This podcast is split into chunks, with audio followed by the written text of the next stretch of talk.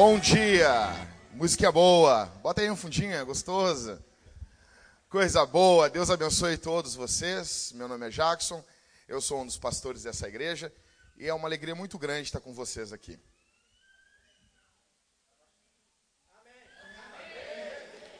Uma alegria muito grande. A Suzana tomando iogurte, isso é a, a, casa do pai, né, Suzana? Na casa do pai, a pessoa toma um iogurte, uma granolinha no meio do culto ali, né? Normal. Normal. Gente, nós estamos numa série de sermões em Neemias. E hoje nós estamos na 16 semana. Deixa eu contar um negócio para vocês. Nós estamos em missão.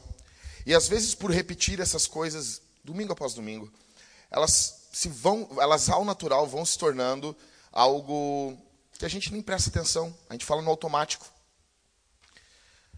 Deixa eu contar uma coisa para vocês. Eu estou lendo um livro muito bom de um pastor com mais de quase com quase quase 50 anos de ministério. E ele contou que no dia na, na semana ali do ataque das Torres Gêmeas no, no World Trade Center em Nova York, ele contou que passados um, alguns uns 15 dias ele foi chamado pelo governo para ir ali uns 10, 15 dias, e ele foi. Ele contou que ele ficou uma hora e meia ali naquele lugar.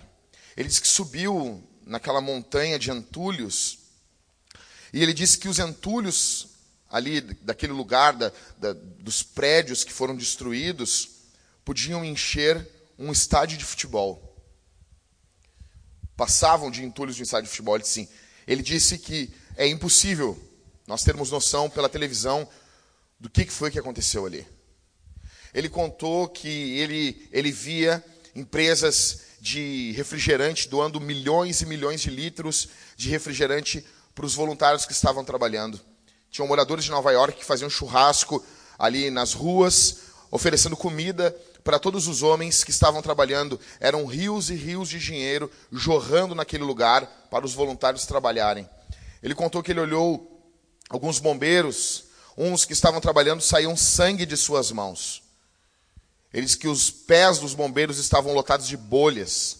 Uma parte dele queria chegar nos bombeiros e dizer: Ei, pare, você tem que ir para casa descansar, você tem que parar um pouco, vá para casa e descanse. Mas ele contou que ele pensou naqueles que estavam, que provavelmente poderiam estar embaixo dos escombros, e ele disse que se ele fosse um daqueles caras, ele queria chegar na frente de um bombeiro, pegar um bombeiro e dizer assim: por favor, não desista. Continue trabalhando, ainda que suas mãos estejam sangrando. Ele contou que a Cruz Vermelha doou botas, doou luvas, doou água. Inúmeras organizações estavam enviando dinheiro, voluntários. E isso tudo a televisão estava mostrando. Mas esse pastor contou que teve uma coisa, a mais surpreendente de todas que fez toda a diferença em Nova York, que a mídia não mostrou. Ele contou que para todos os lugares que você olhava, você via pessoas desesperadas, pessoas procurando seus pais, suas mães, seus filhos, seus amigos, seus primos, seus tios, suas tias, e no meio desse sofrimento, no meio dessas angústias, desses dramas, ele viu cristãos. Ele disse que para onde você olhar, para onde, para qualquer lugar que você olhasse, para os becos, para as ruas, para todos os lugares da cidade de Nova York, você encontraria grupos de cristãos orando, com a Bíblia aberta, pregando, impondo as mãos, ajudando, aconselhando, abraçando. Ele disse que ele viu uma manifestação poderosa da igreja de Jesus. E esse pastor, ele diz de forma muito forte enfática que a igreja faz algo que instituição, organização nenhuma pode fazer. Com todo respeito ao governo, e talvez hoje nós estamos nos aproximando do período de eleição, e eu fico muito feliz que vocês ficam manifestando publicamente a, a, os ideais políticos de vocês. Eu não quero que você pare, eu quero que você continue, você tem seus candidatos, que você respeite a posição dos outros.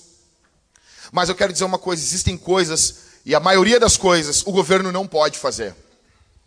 O governo não pode transformar um coração pecaminoso.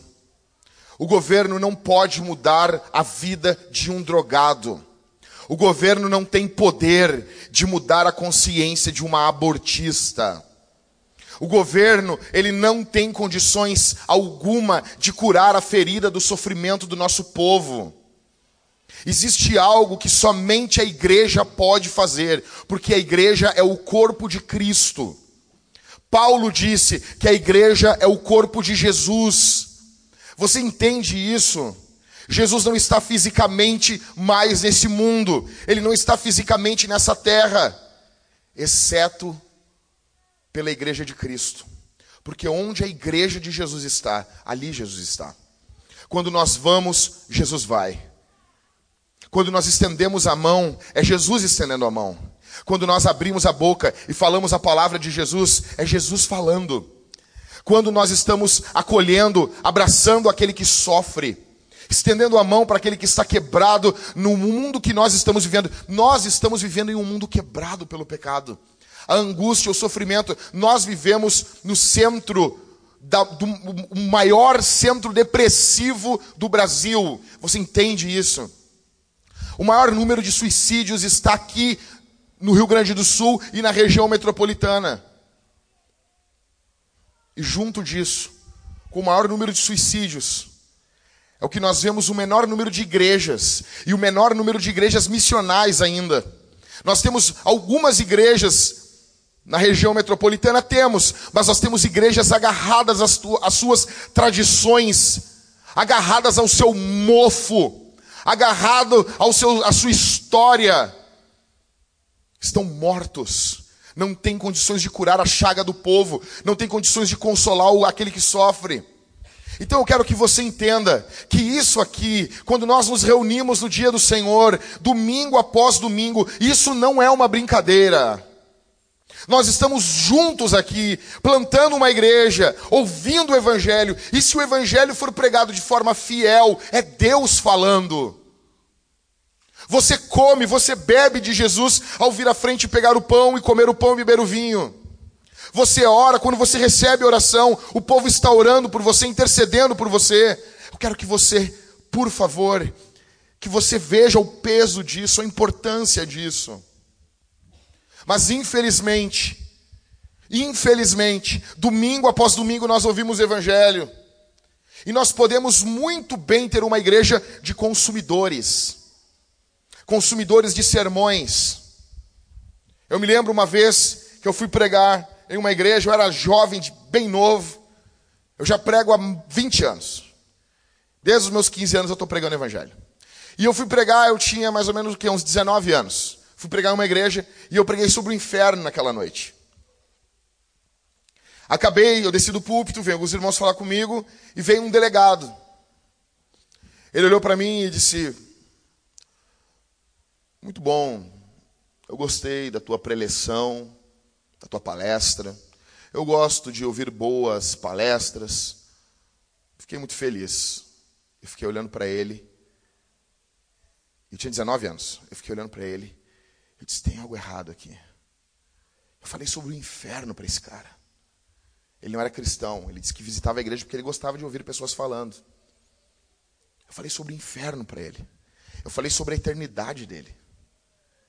E ele só consumiu e foi embora. Pode muito bem isso acontecer com você e comigo.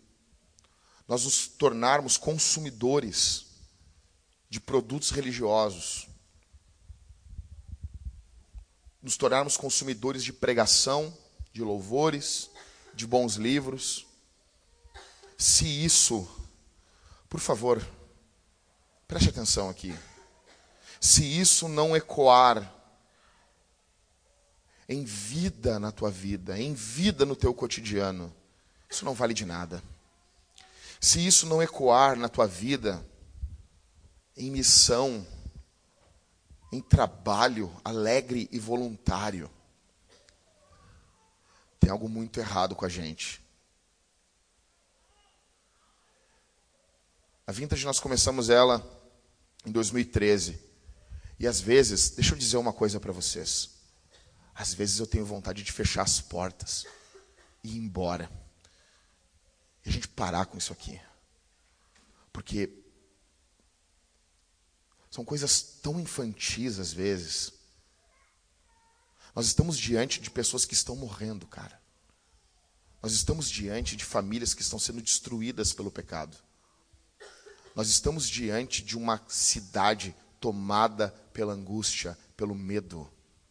A nossa cidade está destruída.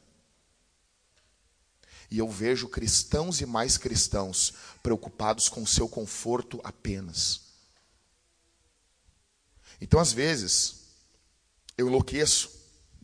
Então, às vezes, o Jackson está meio pirado, como o Michael disse. Parece que o Jackson chegou alterado na Cavalo Branco. Às vezes eu fico mesmo. Eu faço umas brincadeiras assim para não pirar. Eu já caguei a pau vários na minha cabeça. Vários. É engraçado isso, né? Mas provavelmente você que está rindo, na, tua, na minha cabeça eu já quebrei a tua cara umas mil vezes. Principalmente se você é um solteirinho. Tem vontade de moer alguns solteiros às vezes. Cara, nós estamos diante de, um, de a construção de uma cidade dentro da cidade. Por favor, não desperdice o domingo. Por favor, chegue cedo aqui. Por favor, fale com os irmãos. Veja como os irmãos estão. Converse. Você tem a semana toda. Tire a noite de um dia da semana para visitar um não cristão, para levar ele na sua casa. Eu falo isso há quanto tempo para você? Tire parte do seu dinheiro para ajudar a igreja. Eu não aguento mais. Eu não aguento mais. Quando você não oferta, você está dizendo: Eu não quero que a igreja avance. Mas eu estou apertado. Está todo mundo apertado. Nós plantamos igreja ou, ou não. Nós precisávamos, semana passada, de um valor X. Conseguimos a metade. A maioria não entra em contato com o Ever nem para dizer, vou orar. Sabe que é isso, cara?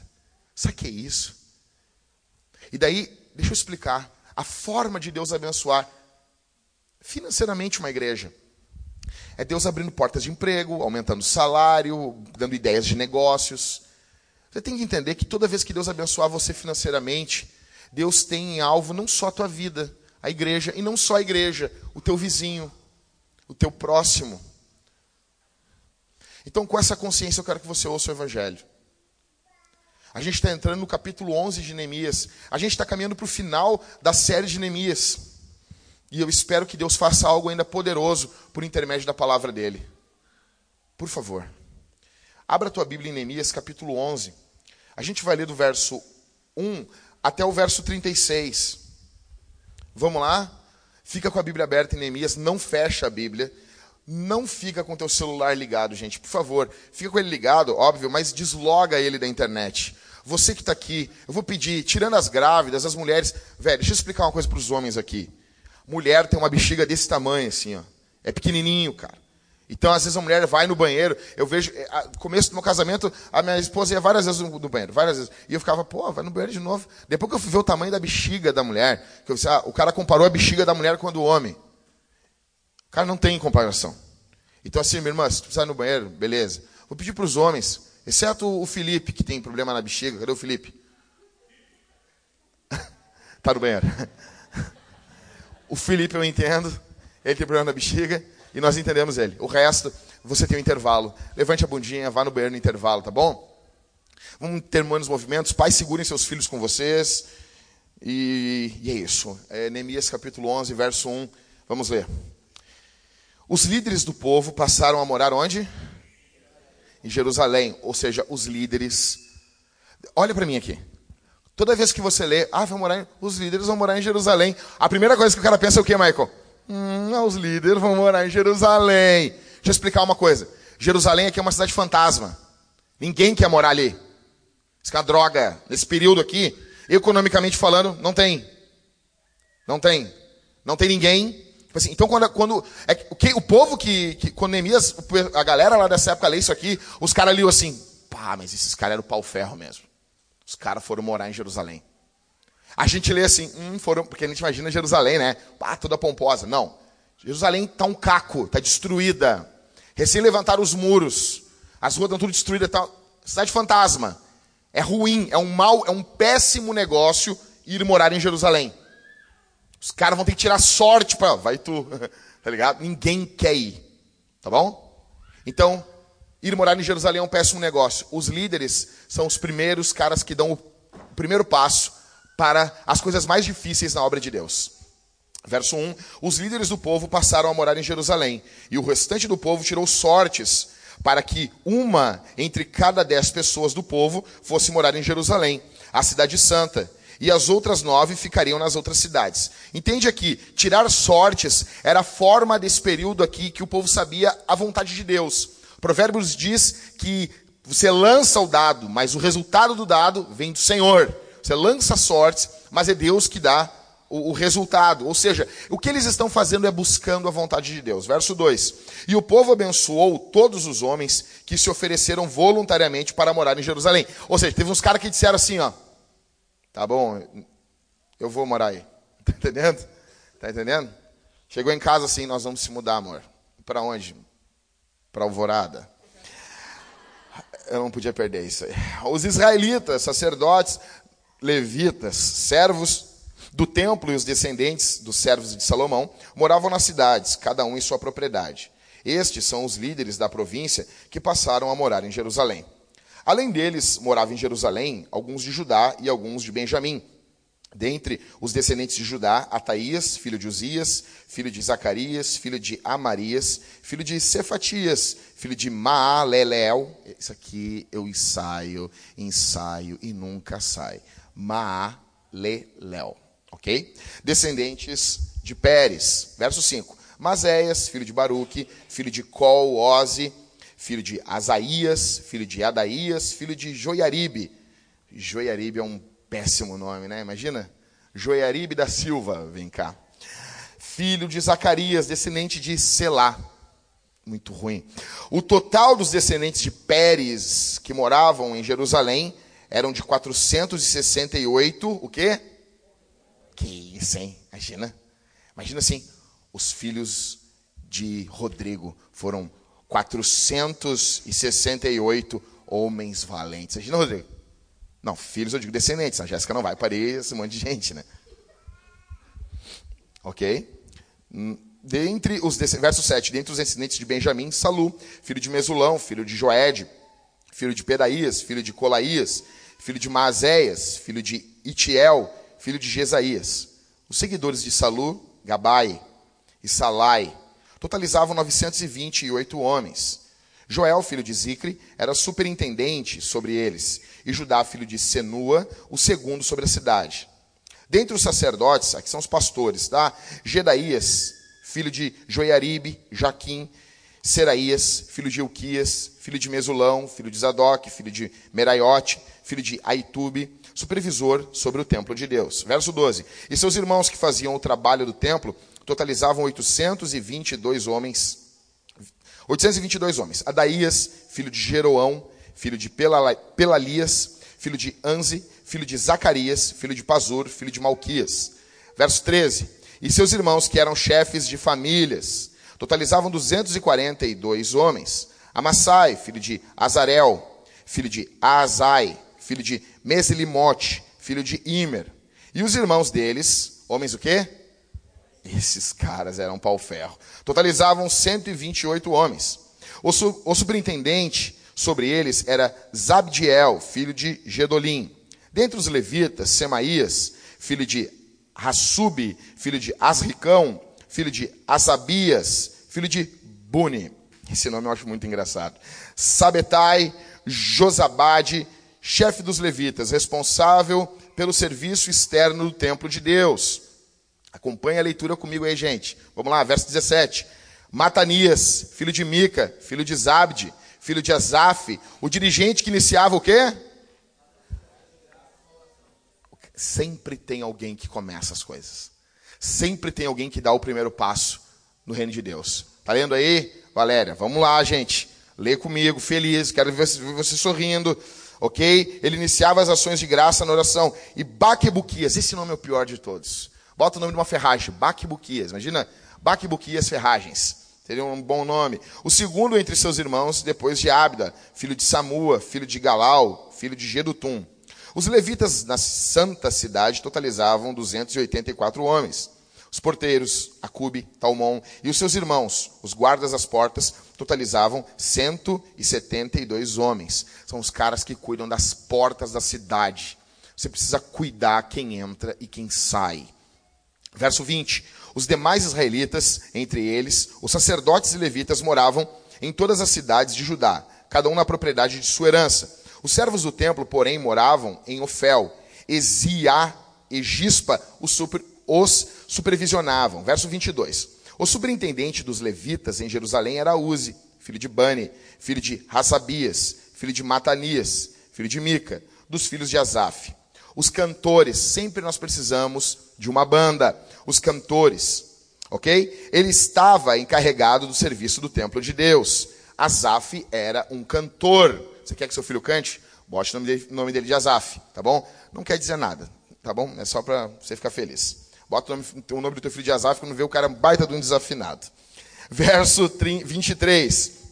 Havia uma ordem e uma norma da parte do rei a respeito deles, os cantores estabelecendo o dever de cada dia. E Petaías, filho de Messesabel, dos filhos de Zerá, filho de Judá, estava às ordens do rei em todos os negócios concernente ao povo. Os líderes precisam de um braço direito.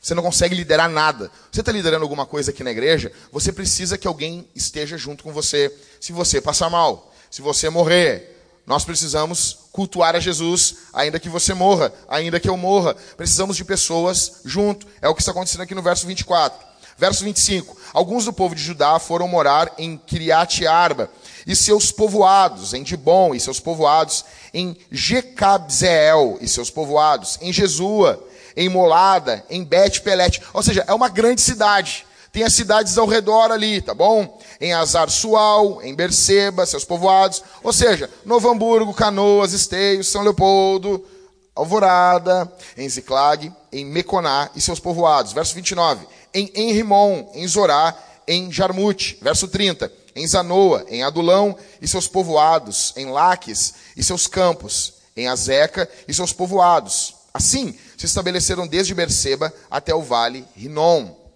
Verso 31. Os descendentes de Benjamim também passaram a morar em Geba, Micmas e Aia, Betel e seus povoados, em Anatote, Nobe, Ananias, Azor, Ramá, Gitaim, Adide, Zeboim, Nebalate, Lode e Ono, no Vale dos Artífices. Olha que nome legal, Ono. Né?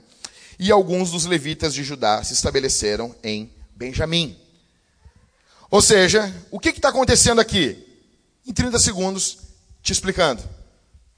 Neemias trabalhava para o rei, falaram para ele que a cidade estava destruída, ele foi reconstruir a cidade, uns caras se levantaram, Sambalat e Tobias, com um grupo, não queria ver o povo de Deus, a cidade de Deus sendo reconstruída. Ele luta, reconstrói, levantam os muros, fazem um culto, o Espírito Santo vem. Eles confessam pecados, eles fazem uma enorme uma oração, fazem uma aliança. O que, está, o que está acontecendo agora aqui no capítulo 11 é literalmente, eles fizeram, eles reconstruíram a cidade, fizeram um culto, o Espírito Santo desceu, eles oraram confessando seus pecados, depois de orar, eles fizeram uma aliança, que eles iam servir a Deus, que eles iam ser homem de verdade, que eles iam trabalhar, pagar suas contas, cuidar das suas mulheres, cuidar dos seus filhos. O próximo passo agora, que a cidade está reconstruída, os muros estão levantados, é ocupar a cidade, é morar na cidade. O capítulo 11, o que está acontecendo agora é que eles estão indo morar em Jerusalém. Você, você consegue notar esse progresso aqui? Eles estão indo morar na cidade. Eles estão indo, ou seja, são pessoas se mudando para a cidade. Eles não são profissionais do ministério. Escuta aqui. Muitas pessoas pensam que para a plantação de igrejas nós precisamos de profissionais, nós precisamos de pregadores profissionais. Escute aqui, nós não temos nenhum profissional aqui. Isso aqui é tudo feito com o coração na obra de Deus. Nós precisamos de pessoas que estejam dispostas a ouvir o que Deus está falando e colocar em prática aquilo que Deus está ordenando. Jesus, ele é o pastor da igreja, ele é como um grande general, então ele vai dando ordens para o seu povo e nós vamos marchando atrás dele é o que está acontecendo aqui no capítulo 11. Pessoas são fundamentais na obra de Deus. Uma coisa que fica claro, o Hernandes Dias Lopes diz no seu comentário de Neemias, eu achei isso fenomenal. Não adianta nós termos estrutura, nós termos muros, nós termos uh, uma enorme estrutura, um enorme pessoal, todo, todo um aparato e não termos gente. Não adianta termos recursos, dinheiro. Muitas denominações possuem dinheiro de baixo dinheiro, possuem muitos dólares, possuem milhões, bilhões de dólares. Algumas igrejas são riquíssimas, só que eles não têm gente. Eles não têm pessoas. Algumas igrejas na Europa, eles chegam a dizer para os membros: não dizime, porque nós não temos para onde enviar o dinheiro. Algumas igrejas, os membros dão 4, 3, 2%, porque a igreja não tem o que fazer, porque não tem gente, não tem pessoas. Não adianta eles reconstruírem a cidade, eles colocarem muros, eles fazerem um culto e pessoas não se voluntariarem para ir morar na cidade. Só que você tem que entender uma coisa. Isso aqui muda todo o curso da vida deles. Não pouquinho mais de retorno, por favor. Muda todo o curso da vida deles. Os caras, para que a obra de Deus avance, eles estão mudando o lugar onde eles moram. Vocês estão notando isso? Isso aqui muda todo o curso. São pessoas que na sua época entenderam que a cidade de Deus tinha que ser preenchida, que o povo de Deus tinha que ter uma base, eles tinham que ter um lugar para morar. Eles estão se mudando, eles estão abrindo mão de privilégios pessoais. E eu, como pastor, eu estou acostumado. Quando eu li isso no, no livro agora do Bill Hybels, eu fiquei muito feliz. Eu estou acostumado a pedir coisa para as pessoas que são custosas. Talvez algum dia, quando a igreja crescer um pouco mais, eu vou chegar para alguém e dizer assim: meu irmão, tenho duas notícias, uma boa e uma ruim para ti. E o cara vai dizer: pô, pastor, conta boa aí. A boa é que nós queremos que tu trabalhe para a igreja. Que legal! E qual é a ruim? Que nós podemos pagar metade do teu salário. Que legal! Ou seja, são pessoas que estão abrindo mão de cidades mais estruturadas, de centros econômicos mais desenvolvidos, para povoar uma cidade do zero. Morar ali era muito perigoso. Era perigosíssimo morar ali. Todas as nações ao redor queriam destruir aquela cidade. Não só economicamente não era um bom negócio, como a questão da segurança era perigosíssimo morar ali. Não era um bom negócio. Só que o coração do povo de Deus está dentro do povo de Deus. O coração, a alma da igreja está no seio, na comunhão do povo. Então, aonde está a missão? Ali está o povo de Deus. Eles precisavam, uma coisa também que precisa aqui, que fica claro, eles precisam de pessoas proativas. Nem sempre, para o avanço do reino de Deus na terra, você vai precisar que alguém peça para você fazer algo. Deixa eu te explicar uma coisa. Deixa eu te explicar. Em 2012, eu olhei um grupo de irmãos que vinham de uma igreja onde o pastor havia abusado deles, onde o pastor havia tomado seus bens, tomado seu dinheiro, havia abusado de umas irmãs, havia estuprado três irmãs. Eu olhei esse grupo de gente, eu não queria me envolver, eu tinha outros planos para minha vida, eu tinha outras ideias para mim, eu tinha um futuro para fazer algumas outras coisas, mas eu olhei aquelas pessoas, eu olhava a carinha delas e eu disse: não, não, não, e o meu coração foi se quebrando, se quebrando, e a gente passou a se juntar, e cada vez mais eu ia pegando amor por aquela gente, até que no dia 19 de maio de 2013 nós demos o pontapé inicial na Vintage. Deixa eu te explicar uma coisa, eu sei que você muitas vezes está atrás de um pouquinho mais de conforto, de um pouquinho, ah, eu queria só mais uma coisinha aqui, só mais uma coisinha.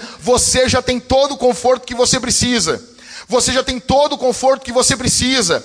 Eu preciso que você olhe agora a obra de Deus, porque daqui a alguns anos, daqui a poucos anos, você vai morrer, e o que você queria ter feito no último dia da sua vida é olhar para trás e saber que você não desperdiçou a sua vida. Você só tem uma vida, você não tem duas, você tem poucas horas, poucos meses, você tem poucos anos de vida, a velhice está chegando, os cabelos brancos estão chegando, você sofre de um mal de um mal eminente. Você está condenado à morte. Por enquanto ainda, a morte está alcançando 100% dos seres humanos. Você tem noção disso? Não conhecemos ninguém ainda que não foi alcançado pela morte. Ou seja, você está condenado à morte. Você tem uma doença terminal. Todos que estão aqui, pense nisso. Você tem uma doença terminal e essa doença chama-se morte. Você está morrendo. Você está morrendo. E esses caras aqui em Neemias 11, eles entenderam isso. Meu, já passou um. Eu nem entrei no sermão ainda. Pá, vamos lá. Rápido, caindo de cabeça aqui. Seis princípios que eu vejo nesse texto. O primeiro princípio é que as cidades, elas são estratégicas para o plano de Deus. Anota aí, anota aí, cara.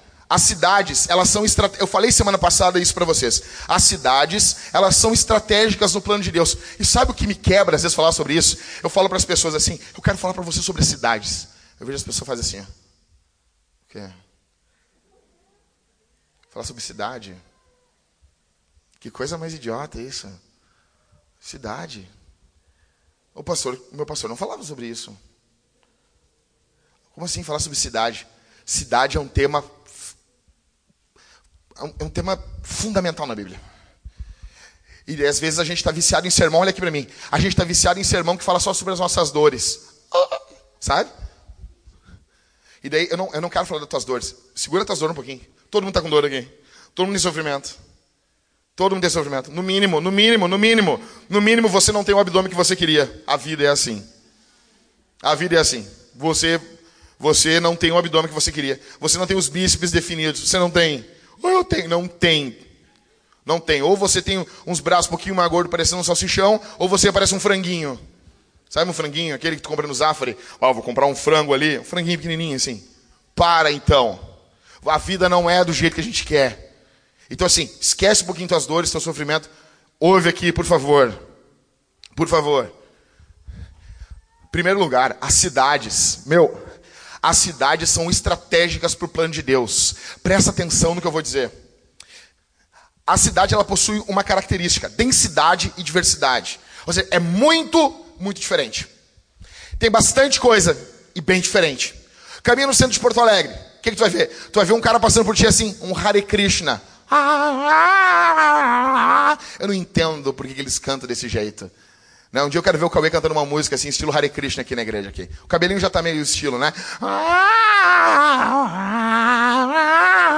Eu não entendo porque eles cantam desse jeito. Você vai ver um Hare Krishna. Daqui a pouco vai passar um cara dizendo que o Boulos vai ser presidente. O cara está perdendo pro Cabo da Ciolo. E o Cabo da Ciolo quer destruir as lojas Avan, quer acabar com a... Ou seja, o Boulos não... O Boulos é o típico, é o típico missionáriozinho, moderninho, e está alcançando menos pessoas que as igrejas pentecostais. Entendeu? É isso. Ou seja, aí vai passar um cara fazendo campanha para o Boulos. Aí daqui a pouco passa um, Jair Bolsonaro, daqui a pouco passa outro bem louco. É isso aí. Aí quando for passar umas pessoas caminhando, olha o centro da cidade, fica ali. Eu já fiz isso diversas vezes. Fica na, na esquina democrática olhando as pessoas passando. É uma coisa muito louca. Aí passam hipsters, jovenzinhos, com roupinhas de brechó. Entendeu? Eu já falei aqui, cara, eu falei isso. Eu disse isso na reunião de homens. Por favor, não me leve a mal. É com amor aos homens que estão aqui. Gordinho não pode ser hipster. Gordinho não pode ser hipster. Para ser hipster, tu tem que ser magrinho, sequinho. Não tem. Hipster gordo não dá. Não dá. Isso é uma coisa, eu vou declarar, a partir de hoje, eu declaro guerra contra os hipster gordo. Acabou. Hipster gordo não dá. Como é, qual é o limite do peso? O Ismael o máximo. O Ismael já tá. Tá demais já, Ismael. Para ser um hipster, tu tá muito gordo já. Tá bom? Então, assim, vai passar alguns hipsters. O que, que são hipsters? Você tava falando ali na, na, na, porta ali. Hipsters são caras que usam roupas dos avós que não possuem a ética dos avós. Vão passar pelo centro de Porto Alegre. Quando daqui a pouco vai passar um pessoal da academia. Não, academia não. Que academia? Vai passar o pessoal do crossfit pessoal só fala em crossfit. Seria legal nós montarmos uma academia de crossfit aqui, compramos algumas cordas, uns pneus e deu, temos uma academia. Né? E pagamos, ah, a pessoa paga 400 reais para correr na rua, é uma coisa legal. Nós ficamos felizes. Ou seja, densidade e diversidade. Uma cidade, ela não é transformada somente por conversões. As pessoas pensam assim: como que nós vamos transformar Porto Alegre? Ah, vamos ganhar o maior número de pessoas para Jesus e transformamos. Não. Isso é um dos maiores erros das pessoas. Precisamos ganhar pessoas para Cristo, pregar o Evangelho, como você quiser chamar isso aí, não tem problema nenhum. Mas nós precisamos ter uma mudança em algumas questões chaves da cidade. Por exemplo, olha aqui para mim. A cidade, a cultura, a, presta atenção. A cultura é como se fosse um rio. Presta atenção nisso aqui. Então tem um rio. Por exemplo, o Riacho Ipiranga ali. Você chega no Riacho Ipiranga, você chega na frente da 7200 e tu olhar o rio, hum, esse rio está muito sujo, vou limpar ele. E começa a limpar o rio ali na 7200. O que, que vai acontecer? Vai continuar sujando. Hum, eu preciso limpar mais um pouco em cima. Aí tu sobe ali e tu vai subindo na Ipiranga, vai subindo. Vai... Tu tem que ir até a nascente do rio, limpar a nascente e vir limpando o restante do rio. A cultura é como se fosse um rio. Você não limpa ela no meio somente, você trabalha em todo o leito do rio. Mas você precisa se focar na, na base, na nascente do rio. Qual é a nascente do rio da cultura? TV, shows, ensino, escolas por isso que há uma luta muito grande em favor do homeschooling. Eu não estou falando que tem que ter homeschooling obrigatório. Eu estou falando que as pessoas decidam por si. Eu acho um saco quando se fala de homeschooling que o pessoal, o pessoal briga. É isso, esse é o segredo. Não. Para com isso. Isso é uma boa opção. Quem tem que decidir são os pais. O problema é que as coisas sempre viram ideologia. Então, homeschooling é ensino em casa. Entendeu? E agora, os nossos os, o pessoal do Supremo votou que o, os pais não podem decidir se as crianças vão ser ensinadas em casa. É o Estado que decide. É uma visão marxista das coisas. As crianças fazem, são do Estado e não dos pais, não são da família. Mas, pastor, e a questão social? Para com isso. Uma criança não tem necessidade de estar socado numa escola para ter questão social, cantando funk, fazendo, dançando porcaria lá. Tu é contra a escola, pastor? Eu não. Quem decide é a família. Eu não me meto nisso. Só que a família tem que ter o poder de decidir. Então, o ensino, comunicação, política, diretores de estúdio, influenciadores digital, ou seja, tudo aquilo que gera cultura. Nós precisamos de pessoas com uma cosmovisão, uma visão de mundo bíblica na nascente do rio, despejando a cultura sobre as pessoas. Essas pessoas precisam conhecer o evangelho. Alguns acham, bem rápido aqui, que a cidade ela é uma, uma desobediência da, da, da vontade de Deus. Eu já, já falei isso para vocês. Falei isso semana passada. Mas Deus não copiou o homem. Existe a cidade do homem porque antes existiu a cidade de Deus. A cidade de Deus, ela está no, no genoma, no DNA do homem. A nossa missão como homens aqui é anunciarmos a cidade de Deus na cidade dos homens. A cidade, ela é a maior invenção que o homem já fez? Sim, mas porque o homem foi criado à imagem de Deus. O homem cria a cidade, uma cópia humana da cidade de Deus, por isso que ela é pecaminosa. Deus nos redime dessa cidade, nos colocando em uma nova. Nós estamos anunciando os valores do reino de Deus nessa cidade. Você está entendendo o que está acontecendo aqui?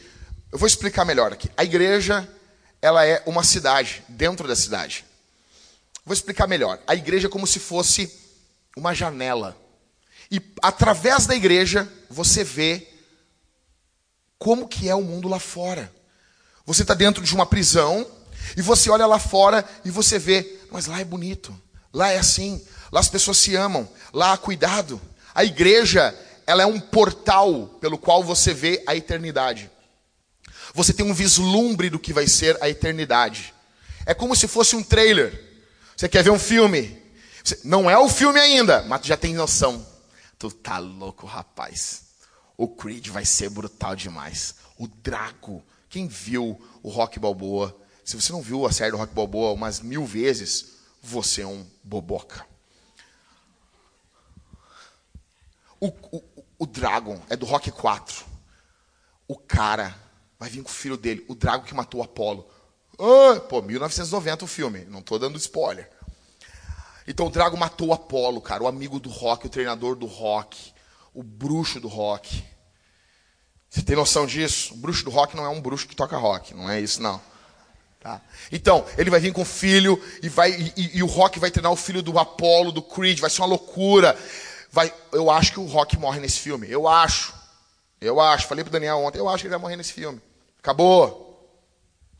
Agora, a questão é a seguinte: tu tem noção pelos, pelo trailer, tu assim, meu, esse filme vai ser de. É louco, rapaz, eu não perco esse filme por nada, meu. Por quê? Porque tu está vendo o trailer. A igreja é o trailer da eternidade. Você não está vendo tudo. Não, não estou vendo tudo. Tem umas coisas meio distorcidas. Claro, é o trailer. Eu estou vendo, cara, a, a, igreja, ela é assim. Tu está tá fazendo uma costela, um costelão 12 horas.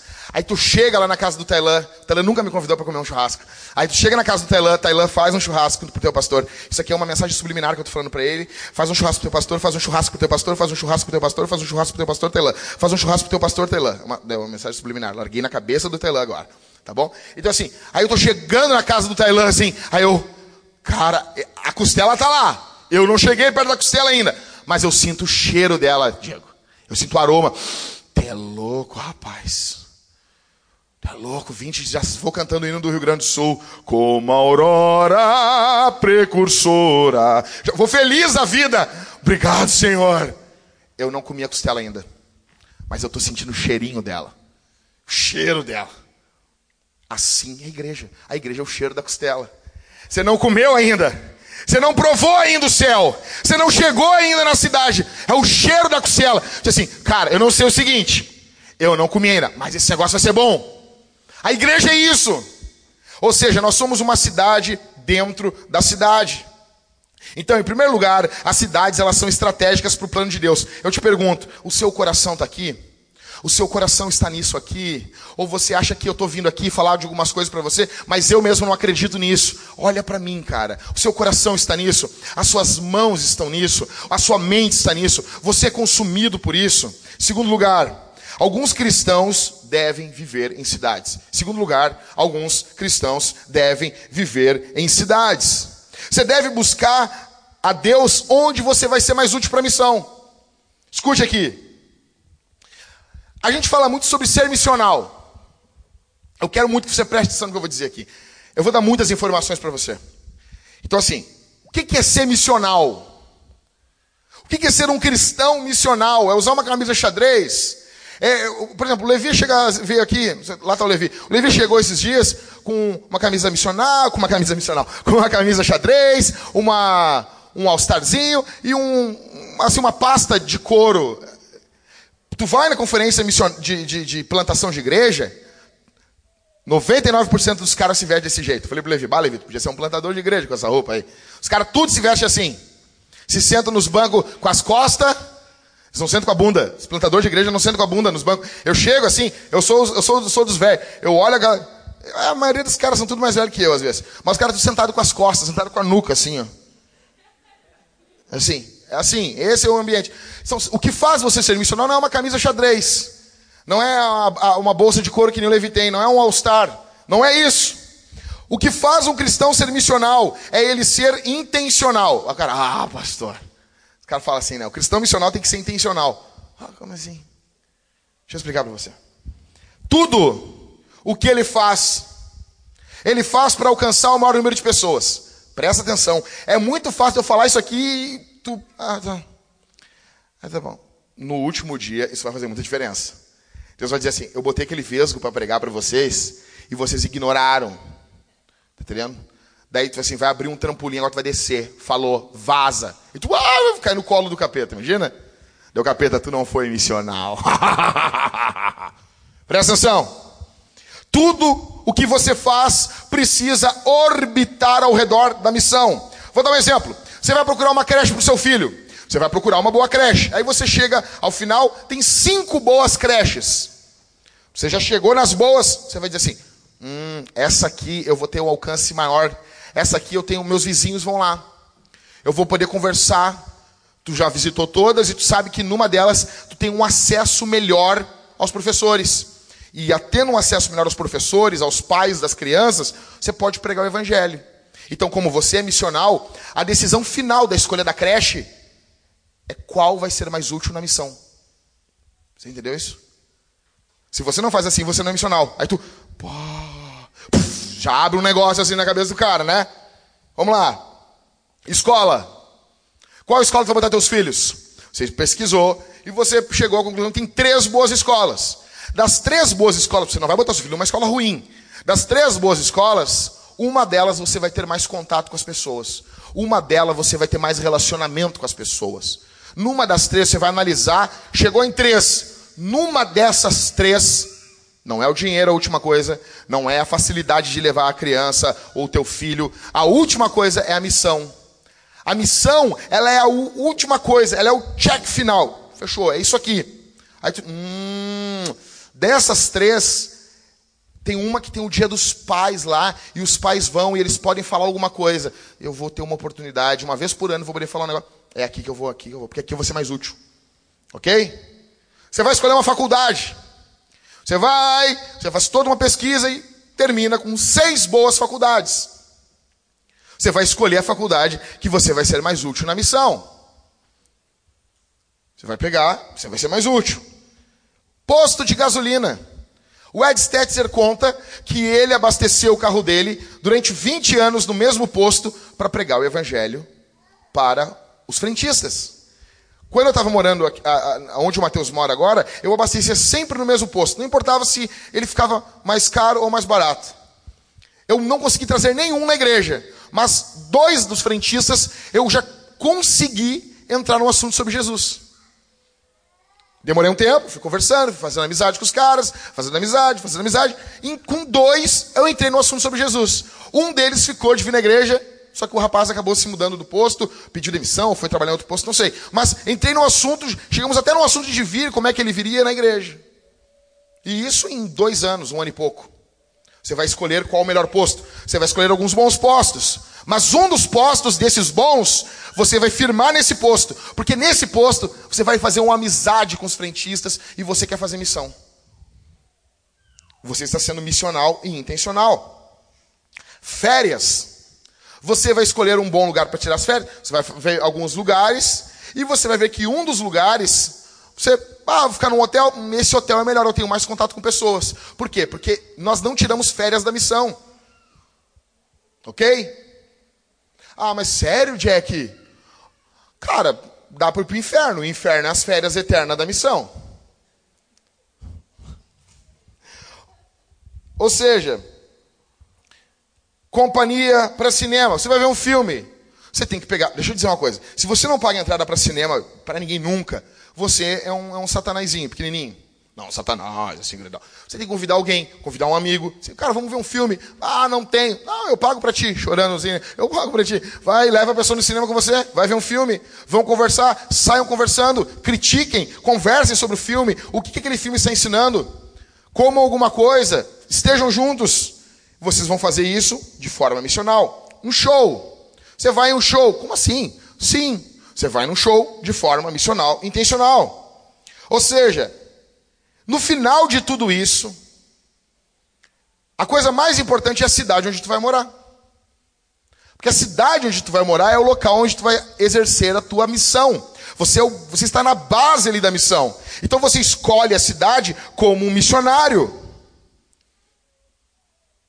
Por exemplo, nós temos vontade de plantar outras igrejas. Nós não queremos ficar somente nessa igreja. Nós queremos plantar outras igrejas. Eu pergunto, nós podemos, daqui a um tempo, a nossa igreja cresce, nós temos mais recursos financeiros, nós temos alguns milhões entrando por ano, e eu oro por isso, eu oro por isso, que nós temos milhões de reais entrando por ano para nós investirmos em missões.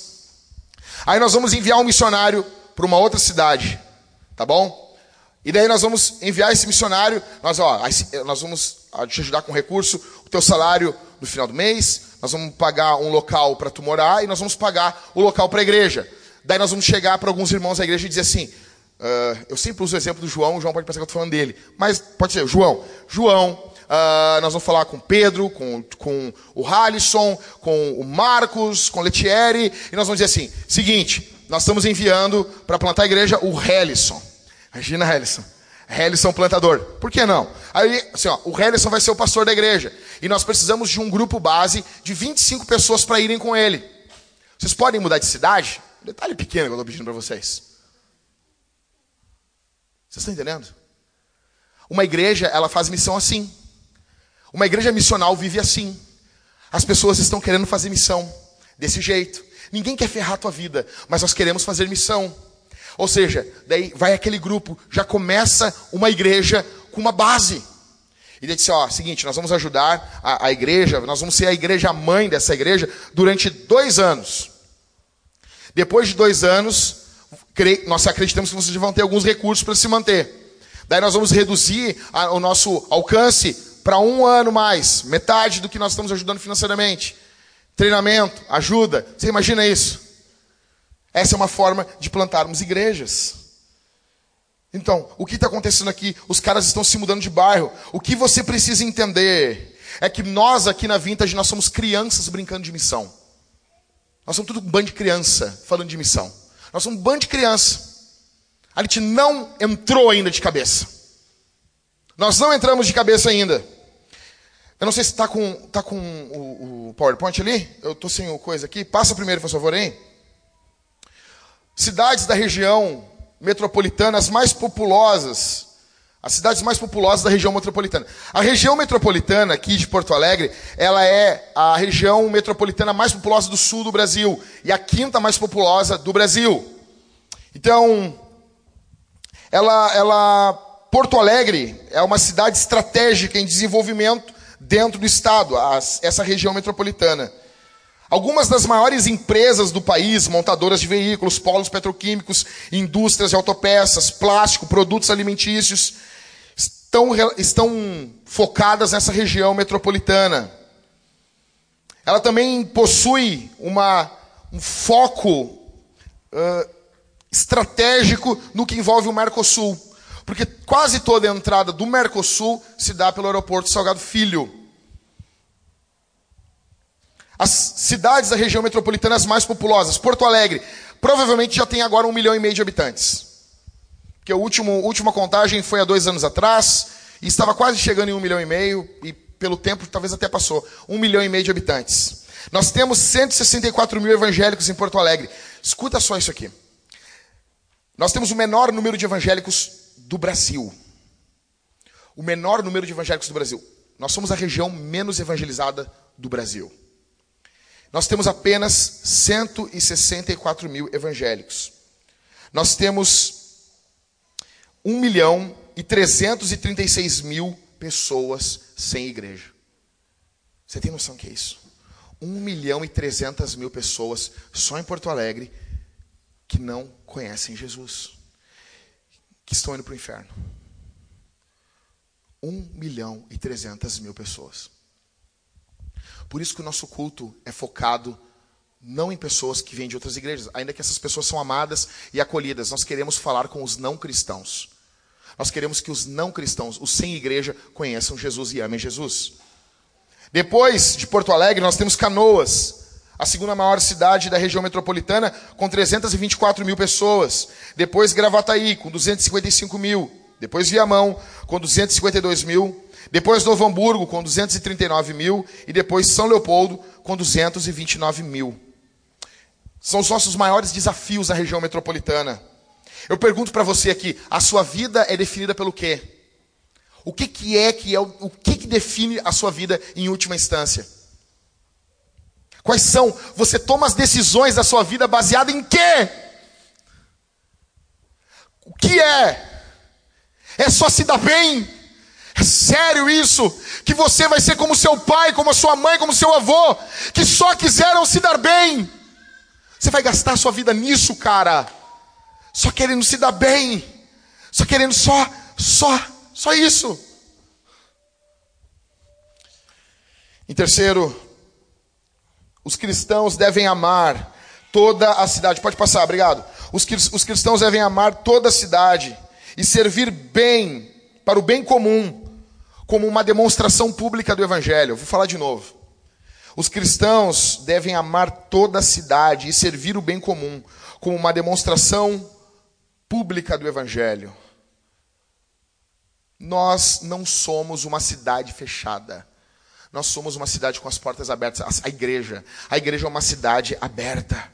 Muitas igrejas são como fortalezas, elas estão fechadas, elas não se abrem. Você entra, você não entende nada. Os não cristãos vêm, eles não são acolhidos, eles não são amados, eles não são tratados, eles não são cuidados. As pessoas não conversam, não se relacionam. Elas têm o seu esqueminha da igreja. Você entra, você tem que pensar como um não cristão. Se o não cristão entrar na igreja, ele não tem uma, um histórico de igreja na mente dele. Ele precisa. Algumas pessoas dizem assim, Jack, mas vamos fazer assim, assim vai ficar ruim para as pessoas. Fica ruim só para quem vem de igreja. Só para quem vem de igreja. Quem não vem de igreja não entende, ele não tem uma base evangélica. Você está entendendo? Ah, pintou as paredes de preto, fica ruim. Fica ruim só para tua avó que vem de igreja, que se criou na Assembleia de Deus. Fica ruim para ela, mas eu, eu não estou preocupado com ela. Sério, pastor? Sério? Ela não é o alvo da minha missão. O alvo da minha missão é quem nunca ouviu o evangelho, cara. Quem nunca ouviu um sermão inteiro. Tem gente nessa cidade que nunca ouviu falar de Jesus, explicando quem é Jesus para ele. Você acha justo um povo ouvir domingo após domingo, domingo após domingo, domingo após domingo, sobre Jesus, explicando, engordando, engordando, engordando, e tem pessoas que não ouviram uma vez sobre Jesus? Na minha cabeça, cara, esse cabeção de 64 centímetros aqui, já plantamos igreja em na África. Eu já voei com o Everton, com o Rodrigo, a gente velho. O Everton careca, porque o Everton tá ficando careca. Alguém tem que dizer isso pro Everton. Não é hoje ainda, não é amanhã. O Rodrigo, sem vergonha. O Rodrigo cada vez mais tem mais cabelo. Cada vez parece um cacatu, assim. Cabelo. O Rodrigo tem um tupetão, assim nós já voamos junto na minha cabeça, já plantamos igrejas lá na África. Chegamos lá, botamos o seguinte, 64 graus. Olhamos, falou Maicon, fica aí, um abraço. Nós te mandamos um cartão de Natal. Eu pergunto para vocês.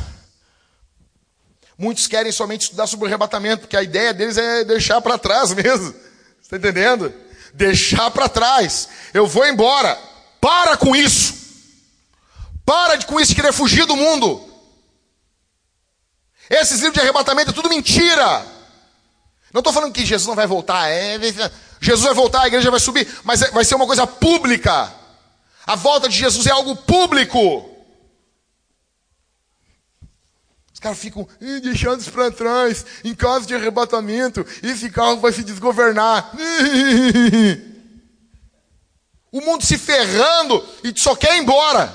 Egoísta. Ou seja, nós não podemos ser um parasita da cidade. Nós não podemos ser um espelho da cidade também. Nós temos que ser diferentes. Vem vindo, eu vou dar um exemplo aqui. Vem vindo o dia. A, a, a Karine, ela passou um pouco mal, ela está com muita dor de cabeça. Orem por ela. Vem vindo o dia das crianças. O que estão organizando para as crianças? O que vão fazer para as crianças no dia das crianças?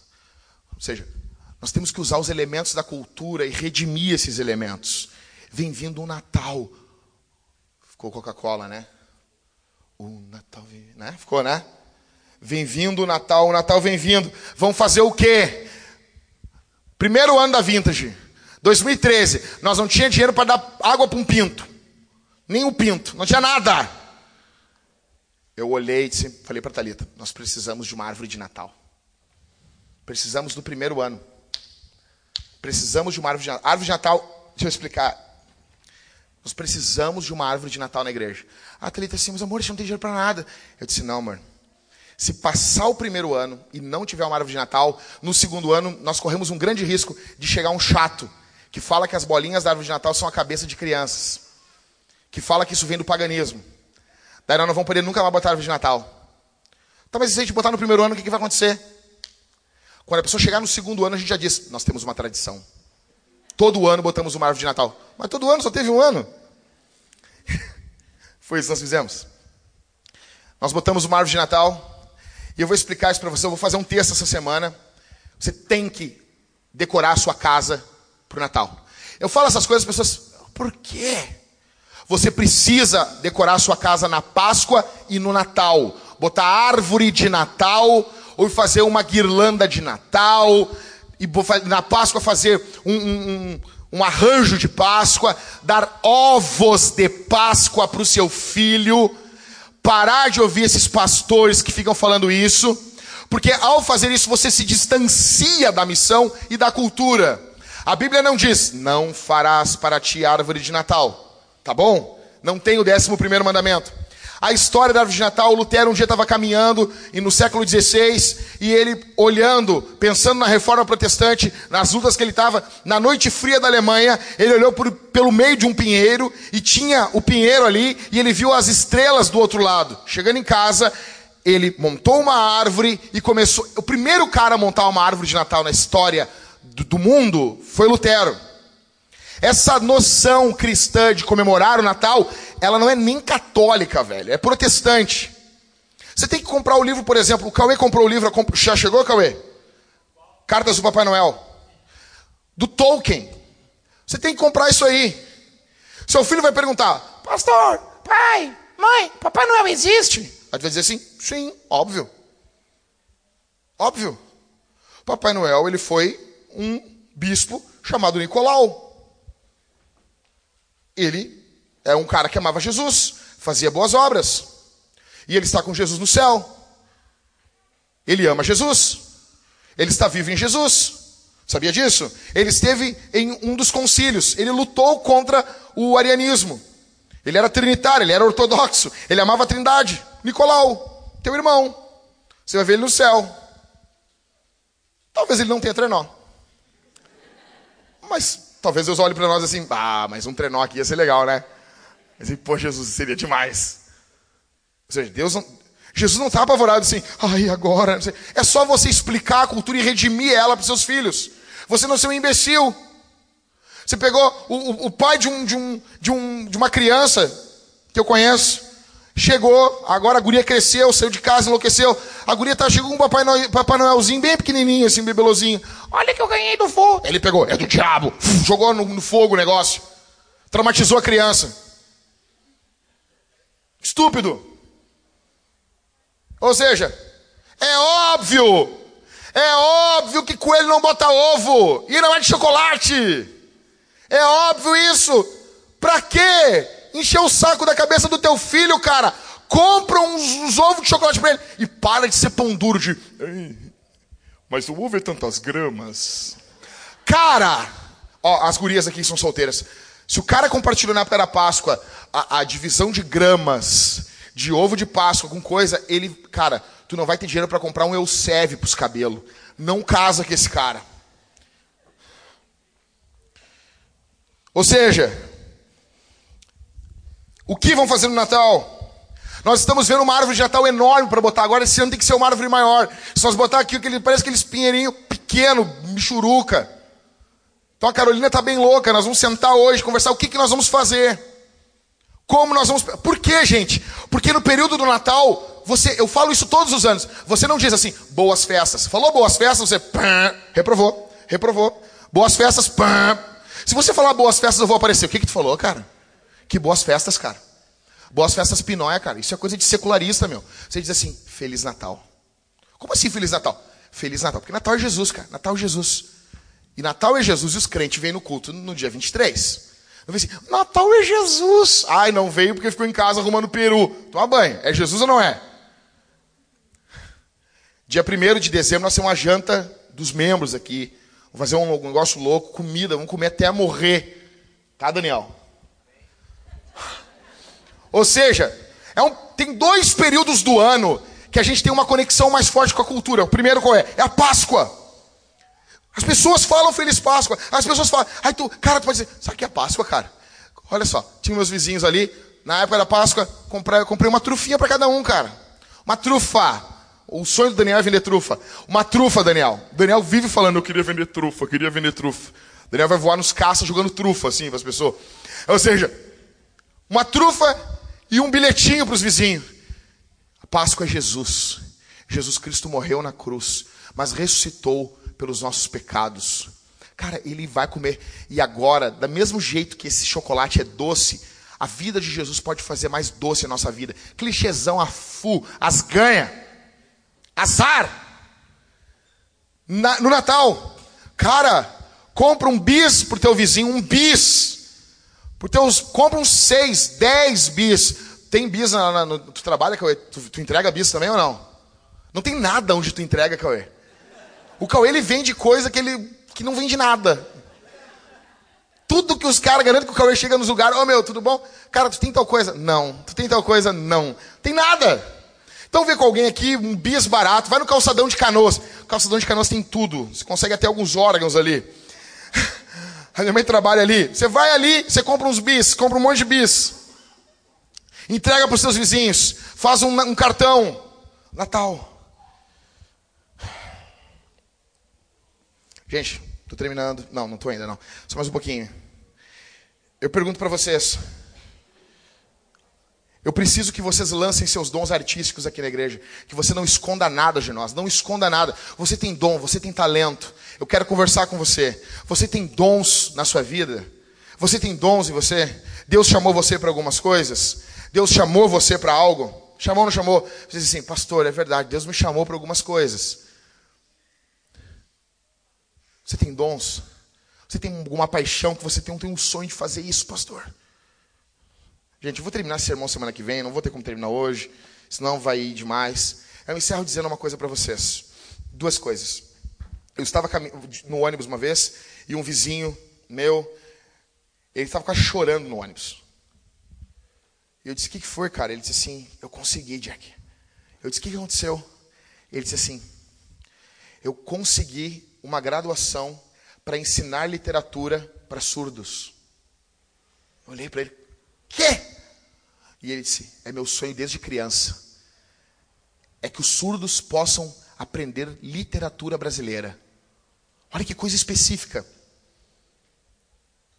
E ele aprendeu literatura e aprendeu linguagem de sinais. Ele disse que ele nasceu para fazer isso. Eu estou falando para você aqui, existem sonhos dentro do teu coração, isso não é clichê, isso é de verdade. Você tem coisas que você disse, eu nasci para fazer isso. Você precisa procurar os pastores, os líderes de GC e abrir o peito. Não nos esconda nada. Qual é a sua paixão? Não importa. Você pode dizer, mas isso aqui não combina muito com igreja. Combina sim. Eu vou dar um exemplo para vocês. Vou usar a vida do Robson como exemplo. O Robson tem um carinho muito grande por cães. E ele entende, ele estuda. Você imagina isso? Uma pessoa que entende, que gosta de animais, fazer um encontro. Um encontro. Com cachorros, com pessoas que gostam de animais. E começar a conviver com essas pessoas. Falar do evangelho para essas pessoas aos poucos, convivendo com elas. A pessoa pode dizer assim, mas o que, a minha paixão da minha vida não tem nada a ver com igreja. Por quê? Quem disse isso? Quem falou isso para você? O Bill Hybels conta no livro dele Revolução do Voluntariado que havia um grupo de irmãos na igreja, de irmãs, que elas gostavam de moda, de cabelo, de maquiagem, e essas maquiagens, essas coisas que as mulheres gostam, passar nas unhas, esses negócios, esmalte, Passar as coisinhas assim no rosto, ficar tipo patati, patata, patata. Passa pouco isso, por favor. Parece um fantasma do pânico com esse negócio na cara. Mas também não deixa de passar. Você precisa disso. Por favor. Aí essas irmãs faziam cabelo, cortavam. Elas criaram o Ministério da Beleza. Você imagina isso? Ministério da Beleza. O que, que vão fazer? Que coisa mais. Assim. Eu li, quando eu li o negócio, eu vi assim. Ai, Ministério da Beleza. Ai, esses americanos inventam cada coisa, né, cara? Elas iam uma vez a cada ano para a América Central, ensinavam corte de cabelo para as moças que estavam envolvidas na prostituição e tiravam elas da prostituição. E eu aqui. Você tem noção disso? Qual é a tua paixão? O que é que você ama? Como você pode contribuir na missão com o que você ama? Talvez estou falando para mulheres aqui que a grande paixão da sua vida é cozinhar. E você pode achar que isso não tem nada a ver. Isso tem tudo a ver com o reino de Deus. Nessa mesma, nesse mesmo livro, o Hybels conta do caso de alguns irmãos que já estavam aposentados, uns queriam mexer nos carros, sabe, o homem ficando velho, ele quer, começa a achar legal aquele motor, ele começa assim, quando tu é novo, baixa a água, baixa o óleo, tu nunca abre a tampa do motor, nunca abre. Conforme tu vai ficando velho, algumas coisas vão acontecendo na vida do homem. Ele acorda de manhã, vai urinar e ele peida junto com enquanto ele urina. Alguns homens estão ficando velhos, estão se identificaram com isso. No mesmo momento, ele consegue fazer duas coisas ao mesmo tempo. Você não entendeu assim? É que você não é, não é velho ainda, você vai conseguir. Você vai chegar lá. A segunda coisa que um homem que vai ficando velho, ele, ele começa a fazer, ele tira o cinto de segurança momentos antes de chegar, momentos antes de chegar em casa. Ou seja, se você tem dentro dos, de uma faixa etária de 20 anos, você tem 20 anos de idade, você só tira o cinto quando você desliga o carro. Quando você está dentro dos 25 aos 30 anos, você tira o cinto quando chega na tua rua. Chegou na tua rua, tu já tira o cinto. É, assim. Quando tu está dos 30 aos 40 anos, tu chegou no bairro, tu já tira o cinto. O meu pai, quando ele chega na freeway, ele já tira o cinto. Sério, ele chega em Porto Alegre e já tira o cinto. Ah, tá em casa. Assim, pai! Eu falo pra ele, bota o cinto! Só morre aqui dentro! Ele, para com isso, guribão. Ele fala os negócios que eu não entendo. Parecendo o Taz. Aí esses irmãos começaram a amar abrir o capô do carro. Um deles era mecânico. E eles montaram um ministério, uma, uma, um nome fenomenal: Cars. Cars. Qual era o ministério? Eles se reuniam, alguns aposentados e com um mecânico. E esse mecânico, ele começou a mexer nos carros dos irmãos da igreja. Então, eles começaram a, eles tinham um trabalho na igreja com mães solteiras, que eu tenho um sonho que tem esse trabalho aqui na nossa igreja. E essas mães solteiras que foram abandonadas por maus homens, elas às vezes estavam com um carro, às vezes menos dois, menos três graus, não fechava o vidro. Eles contam. Antes de ir para o trabalho, para largar a criança na creche, ela passava ali naquele ministério, estavam aqueles homens aposentados. O que os homens aposentados mais queriam era um carro para mexer. A mulher mais queria era alguém que mexesse no carro dela. Você imagina isso? Óbvio que não era tão rápido, eles ficavam fuçando, felizes, ouvindo Johnny Cash, mas eles arrumavam o carro e a mulher ia para casa. Ou seja, se juntavam paixão, amor e a obra de Deus. Qual é a sua paixão? Qual é o seu amor? O que queima dentro do teu coração? Nós precisamos avançar em missão. Nós precisamos fazer algo. Eu vou terminar esse sermão semana que vem, tá bom? Semana que vem eu falo a parte B dele. E é isso. Eu quero orar por você. Feche seus olhos nesse momento. Feche seus olhos. Enquanto você fecha seus olhos, lembre-se: Jesus Cristo veio a esse mundo, viveu uma vida, nasceu de uma virgem. Ninguém poderia fazer o que ele fez ele viveu uma vida sem pecado, ele foi perseguido, ele foi morto e ele ressuscitou ao terceiro dia para perdão dos pecados, para que hoje nós estivéssemos juntos, congregados e pudéssemos plantar uma igreja. Deus nos chama hoje para plantarmos uma igreja. A forma que nós levamos a missão é a implantação. Queremos plantar uma igreja, queremos plantar uma outra igreja ano que vem, queremos plantar no mínimo uma igreja a cada ano. Feche seus olhos. Feche seus olhos. Nós temos, eu quero, nós temos quatro pessoas para batizarmos ainda nos no próximo mês provavelmente. Nós estamos vendo um batistério que nós chamamos ele de batimóvel e nós estamos muito felizes. Feche seus olhos. Comece a orar. Comece a orar. Comece a orar. Não centre sua oração só em você. Não centre sua oração. Você não pode ser, ter uma oração só centrada em você. Por favor. Por favor. Senhor. Que tua palavra que foi falada aqui seja gravada em nossos corações. Ó Deus, levanta-nos para pregarmos o teu evangelho, para que possamos alcançar essa cidade, para que possamos amar essa cidade, no nome bondoso e maravilhoso de Jesus. Levanta-nos para pregar o teu evangelho, Senhor. Ó Deus, que nossa vida seja uma vida missional, seja uma vida intencional e que isso nós possamos ver com grande privilégio, Senhor. No nome de Jesus, no nome de Jesus, faz isso em nós, faz isso em nós, Senhor. Eu te peço, esteja conosco, esteja nos abençoando, nos impulsionando, nos encorajando para amar essa cidade, para amar esse estado, Senhor. Agora, no 20 de setembro, nós comemoramos o aniversário da Revolução Farroupilha. Ó oh, Deus, ó oh, Deus, nós precisamos que esse Estado seja alcançado não pela revolução dos homens, mas pela revolução do Evangelho, Senhor. Alcança-nos pela revolução da cruz, pela, pela transformação do Evangelho, Senhor, em nome de Jesus. Em nome de Jesus. Faz isso em nós que cada um aqui saia encorajado, impulsionado para pregar e para amar essa cidade. No nome de Jesus eu te peço, te agradeço. Amém.